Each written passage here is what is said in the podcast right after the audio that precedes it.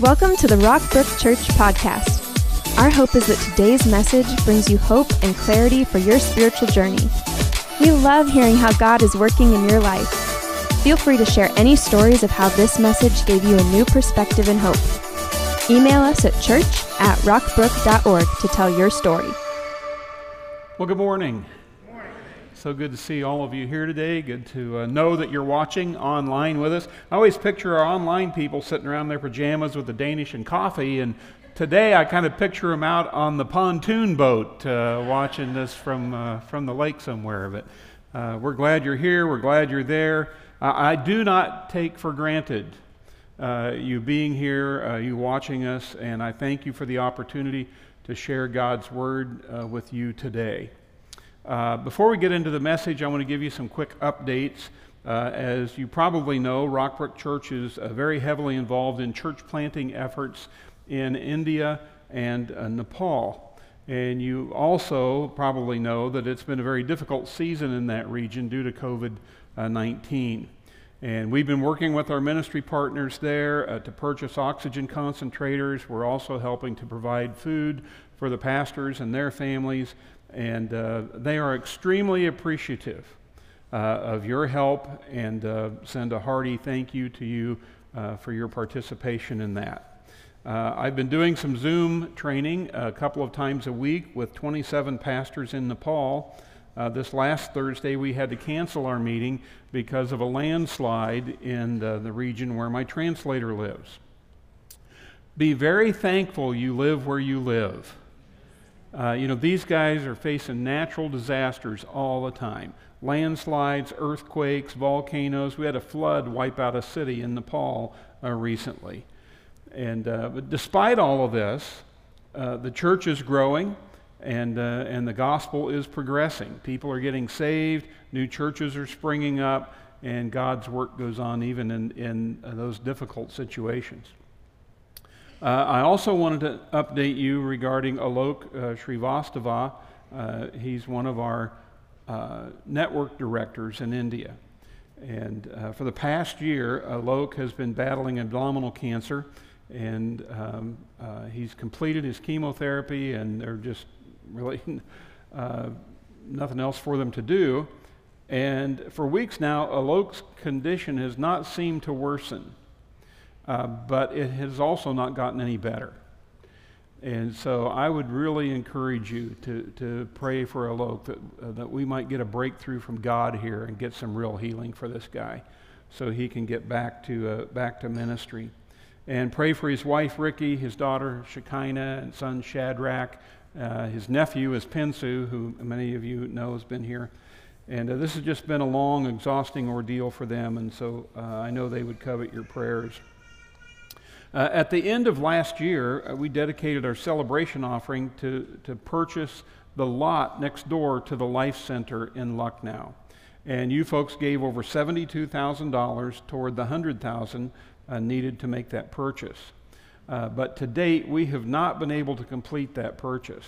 Uh, due to Alok's illness and the COVID lockdowns, everything's just been on hold. And the seller of the property is an Indian. He's a Christian, but he lives in England. And England is locked down, India is locked down, uh, every, everything's just been stuck. And so we still have the money in hand here at Rockbrook. We haven't sent it on to anybody. It has not been used for any other purpose, and we're holding the funds here uh, so that uh, when the situation opens up again, we can complete that transaction and and, and make that purchase. But I just want you to know because you gave the money, I want you to know where we're at and what we're up against, and would encourage you to pray for that situation as well. So pray for India, pray for Nepal, pray for Alok, pray for the other pastors, and thank God for the United States of America, Amen. the states of Missouri and Kansas. And uh, I am God shed His grace on thee. Glad I live here. Now to the message. Uh, on your notes, on the screen, on the app, we're in a series called Songs of the Summer, and we're spending time in God's songbook, uh, the book of Psalms. And today, the topic is God's care and attention. And we're looking at Psalm 139. This is arguably one of uh, David's uh, best known Psalms. Uh, you're probably uh, familiar with several of the verses in this Psalm. It's funny with the Psalms, we're often familiar with a snippet here or a snippet there, and then you'll read the whole Psalm and realize how everything is connected together. And, uh, but uh, this Psalm is written from the perspective of a person who is standing alone searching for answers uh, answers regarding himself, his world, and his God. And uh, this psalm describes the link between a human being and their creator. No one has been flung haphazardly into space and time. You are not an accident or a fluke of evolution. You were made and formed and created by a personal God who cares about you, a God who has fixed his attention on you. We, we are not unimportant specks of dust in the wind. We are objects of God's close and personal care and attention. Your life matters to God from the moment of your conception to your dying breath on earth and beyond. In, a word, you are loved. Psalm 139. Uh, we can divide the psalm up into four parts, uh, and, and each part answers a very important question. And so, in the first part, verses 1 through 6, David answers the question How well does God know me? How well does God know me? Verses 1 and 2. You have searched me, Lord, and you know me. You know when I sit and when I rise. You perceive my thoughts from afar. David says that, that God has searched him, and the Hebrew term there means to explore. Uh, it carries with it the idea uh, of digging into or digging through something. If we put it into our vernacular, you could say, God digs you. Okay? God explores, God digs into, God examines you in two, two phases of life. First, when I'm passive, when I'm sitting down and then when I'm active, when I'm rising up. And so our most common and casual moments are familiar to the Lord. Uh, even our thoughts are known by the Lord. Uh, you know, we can see uh, thoughts enter into the heads uh, of people uh, as their faces uh, light up in comprehension. Uh, you know, you've had that happen when you're explaining something to someone and they're just looking at you with a blank stare. I love this with kids. Uh, you educators know I love it with my grandkids when you know you're explaining something to them and you're just getting, and then all of a sudden you get, and you know they got it. They, they, they, they understand. You see it click in their head. And we, we can hear people's thoughts as they leave their minds uh, through their mouth, uh, assuming they've thought before they've spoken. but we cannot see what happens between the entrance and the exit. Uh, we can't read uh, others' minds. God can. God can read our thoughts. And God even understands what prompts us to think certain things. Uh, he understands the hidden motives behind our actions. And God monitors the whole thought process from when the light bulb goes off over your head uh, uh, until the idea is brought to fruition uh, through your actions. God perceives my very thoughts. It says, You discern my going out and my lying down. You are familiar with all my ways. And God scrutinizes our choices and our decisions. God is the supreme judge who judges everything we do. He judges it fairly and rightly. And he judges it in relation to our faith in Jesus Christ. If you are a believer, it is not that you escape God's judgment. Uh, no one escapes God's judgment. The, the wonder of Christianity is not that God doesn't judge you, it's that God judges you and declares you righteous. Not because of, of anything that you have done, but because of your faith in Christ's work on the cross. You know, as a Christian, it's not that you escape judgment. Yes, you escape condemnation, But, but you don't escape a judgment, you pass judgment because of your faith in Christ. Verse 4 Before a word is on my tongue, you, Lord, know it completely. God knows every word of every language in every person's mind on every continent at every moment of every day throughout all time. Every, every brain on earth is firing. Uh, scientists tell us that we have, we, we have about uh, 50 ideas a minute. And there are 7 billion people here on earth. That's, that's 350 billion thoughts uh, per minute. And, and God is fully, accurately aware of every one of them. Verse 5 says, You hem me in behind and before. You have laid your hand on me. And the idea here is that God has placed us in inescapable situations. We are hemmed in. And in those inescapable situations, God has his hand on us. He steadies us, he restrains us, he holds us up, he keeps us from running away from the situation he's placed us in, and he keeps us from falling. The laid your hand on me speaks of applying pressure. In these pressurized situations, God, God shuts off the escape routes but he stays near and he steadies us with his hand so that we might learn the valuable lessons instead of running away. David says in verse 6 Such knowledge is too wonderful for me, too lofty for me to attain. You know, God views his creatures as important and significant. He knows us, he scrutinizes us, he studies us and steadies us 24 hours a day. God knows everything that has happened in your life. God knows everything that is happening in your life. God knows everything that will happen. He, he knows your past, present, and future. He knows where you've come from. He knows where you are. He knows where you're going. How well does God know you? He couldn't possibly know you any better than He already knows you. Now, God knows me, and He guides and even controls me, but not from a distance. Uh, in the next section, David answers the question How close is God to me? Verse 7 Where can I go from your spirit? Where can I flee from your presence? You know, the prophet Jonah tried to flee from God. Uh, Jonah wondered, Is there any place where I can go to get away from God? And he found out there is not, not even in the belly of a whale. And David puts it like this He says, If I go up to the heavens, you are there. If I make my bed in the depths, you are there. Whether in the heavens uh, or in the depths of the earth, God is there.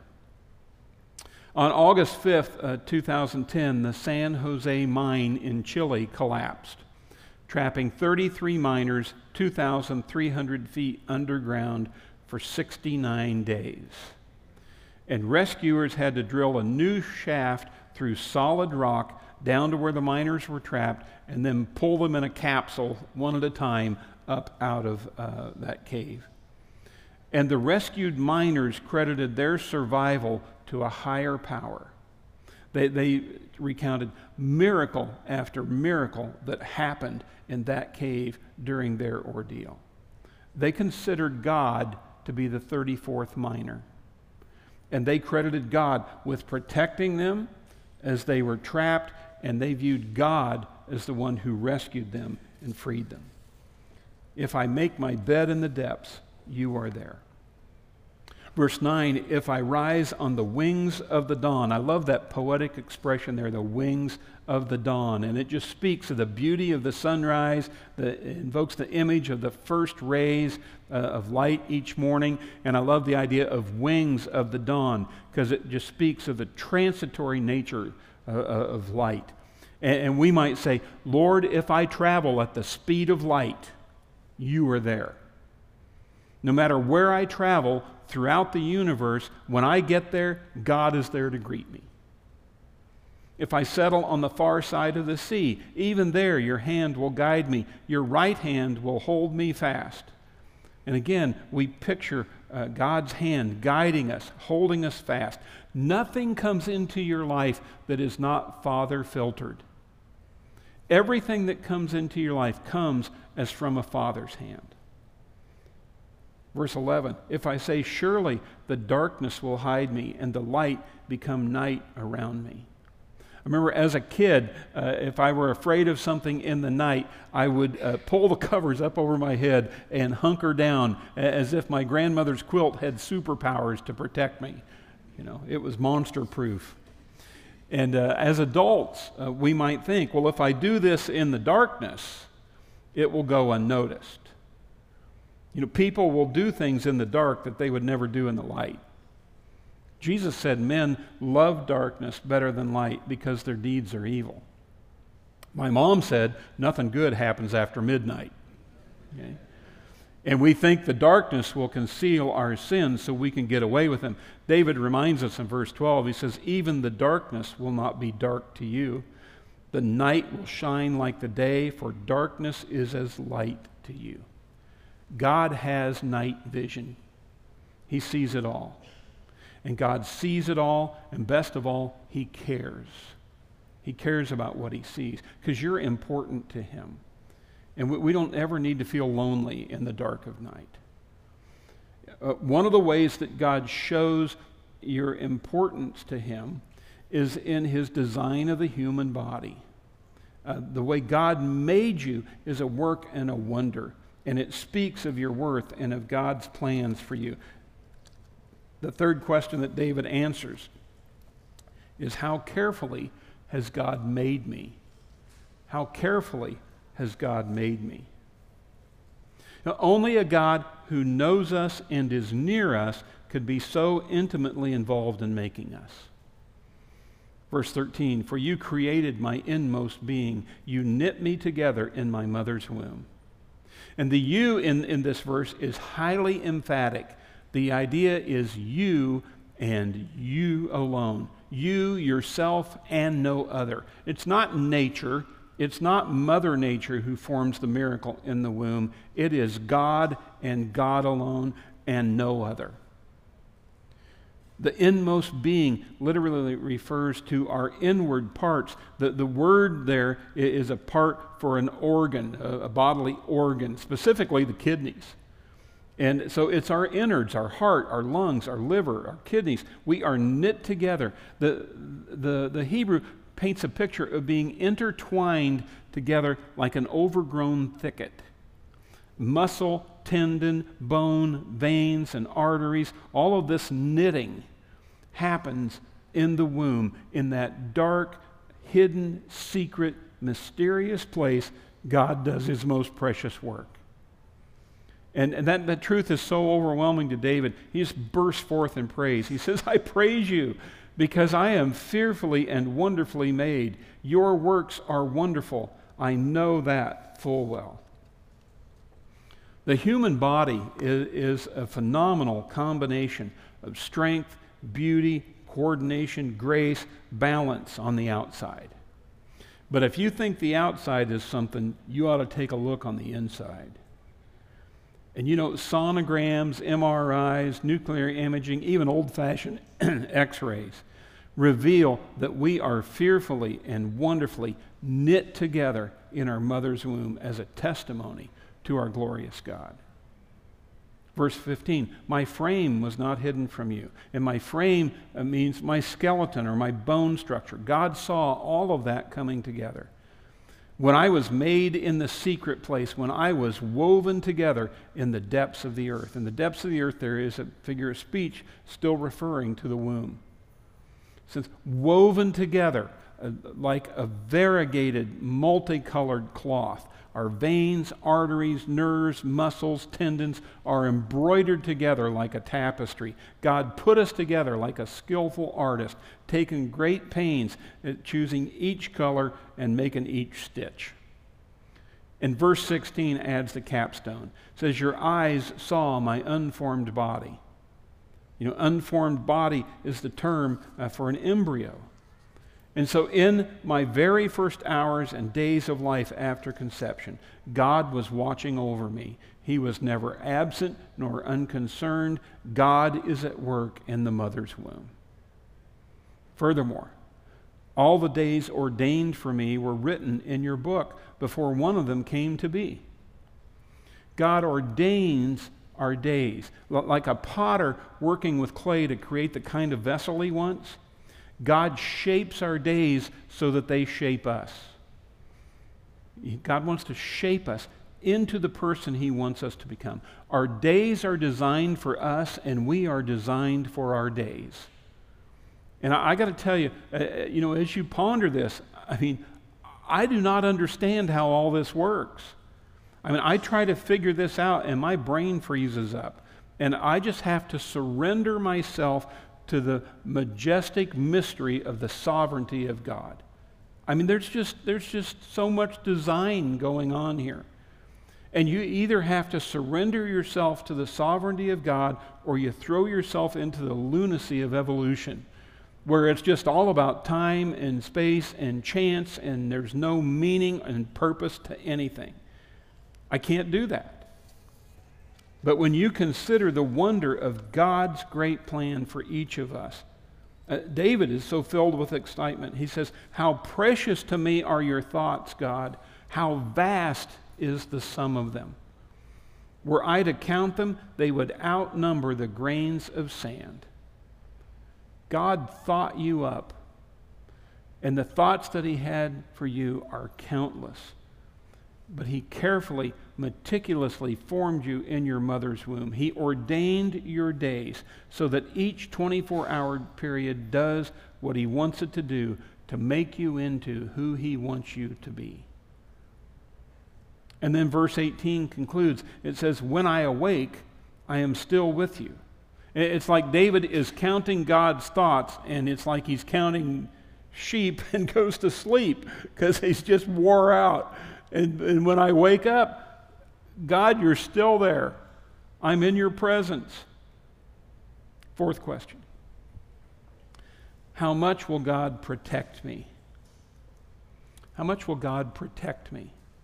As you read through the Psalms, it's amazing how intense they can be. I mean, these aren't just sappy little happy poems about life. Uh, they, they, they deal with serious, hard edged issues of life and death. You know, you need to remember that David spent a good portion of his life as a soldier. Uh, as a boy, uh, David slew the giant Goliath. Bible says that David killed Goliath with a stone from a slingshot, and then he used Goliath's own sword to cut off his head. One of my favorite paintings at the Nelson Art Gallery is a painting of David, where David is portrayed as this young lad wearing a red hat with a feather in it. And he's holding uh, Goliath's giant sword and Goliath's head. And uh, as you read the story in the Bible, you see that David carries Goliath's head around with him. I mean, he takes the Goliath's sword and Goliath's head back to Jerusalem with him. When King Saul invites David to come see him, uh, David uh, carries Goliath's head with him.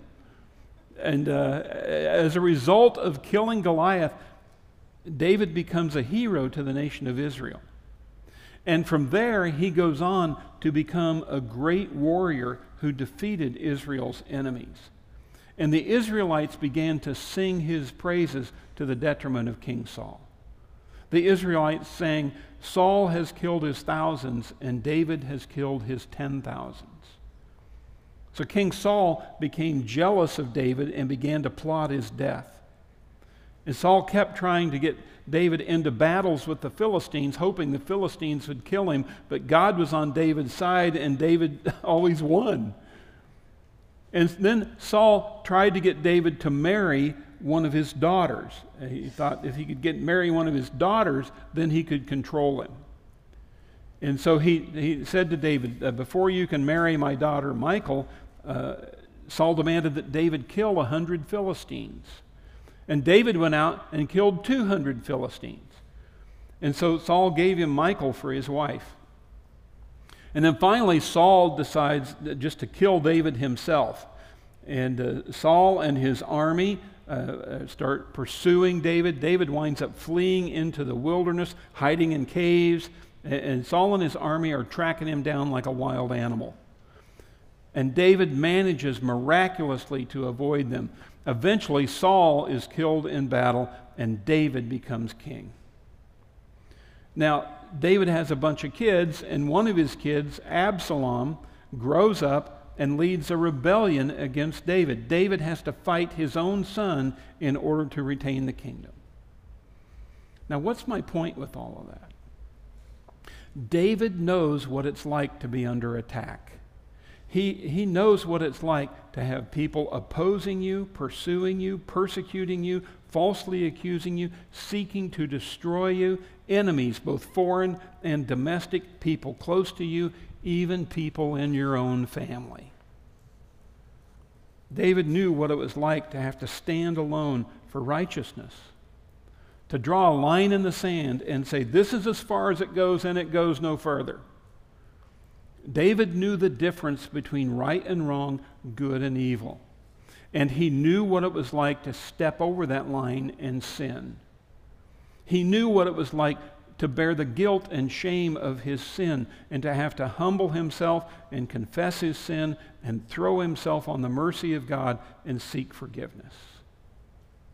And David recognized evil, evil in the hearts and minds of men. And so he doesn't mince his words in this last section. You know, David refers to God's enemies in strong terms. They're wicked, bloodthirsty adversaries and rebels. You know, these weren't just moderate, passive foes of the Lord. They were unashamed, hateful, open, and blatant despisers of God and God's people. And David declares his separation from them. And he has one specific request from God. Verse 19 If only you, God, would slay the wicked. That's a pretty bold request. And it's one that David makes several times in the Psalms. Uh, several of the Psalms are what we call imprecatory Psalms. Say that word with me imprecatory. Yeah. And uh, an imprecation uh, is a curse that invokes misfortune upon someone. Uh, in the imprecatory Psalms, the author calls down calamity and destruction, calls for God's anger, God's judgment to fall on his enemies. And these Psalms can seem harsh, brutal, and uh, unsettling. Uh, years ago, I, I was visiting a very prim, proper, genteel older lady in the hospital. And I asked if I could read some scripture for her, and she said, Yes, read from the Psalms but not an icky one. she didn't like the icky parts. Okay? Uh, but when, when you encounter these Psalms, it's important to note they're not written out of vindictiveness or a need for personal vengeance. You know, they are prayers that keep God's justice, sovereignty, and protection in mind. You know, God's people, especially David in this case, suffer much at the hands of those who oppose them. And they are crying out for God's protection. You know, the imprecatory Psalms communicate a deep yearning for justice, written from the point of view who's somebody who's been oppressed, mistreated. And God's people have the promise of God's divine vengeance. Vengeance is mine, saith the Lord. God will make it right. And so David recognizes that the deeds of these evil people, he doesn't want anything to do with them. He says, Away from me, you who are bloodthirsty. He says to God, They speak of you with evil intent. Your adversaries misuse your name. You know, they reveal their evil nature with their tongue. They speak irreverently of God and they blaspheme. A foul irreverent tongue is the product of a foul, irreverent heart. And David doesn't want anything to do with these people. The virus of a disobedient and degenerate heart is dangerously contagious. You cannot spend time with those who have it. without eventually contracting the same disease. And David makes it clear, uh, a clear statement on where he stands. Verse 21, he says, Do I not hate those who hate you, Lord, and abhor those who are in rebellion against you? I have nothing but hatred for them. I count them my enemies. Now, David trusted God to protect him. David trusted God. He didn't take matters into his own hands. He, he left their, their destruction with God. If only you, God, would slay the wicked. And David trusted God to set things right. Now, before he closes out this psalm, David makes a final request of God in verses 23 and 24. He says, Search me, O God, and know my heart. Test me and know my anxious thoughts.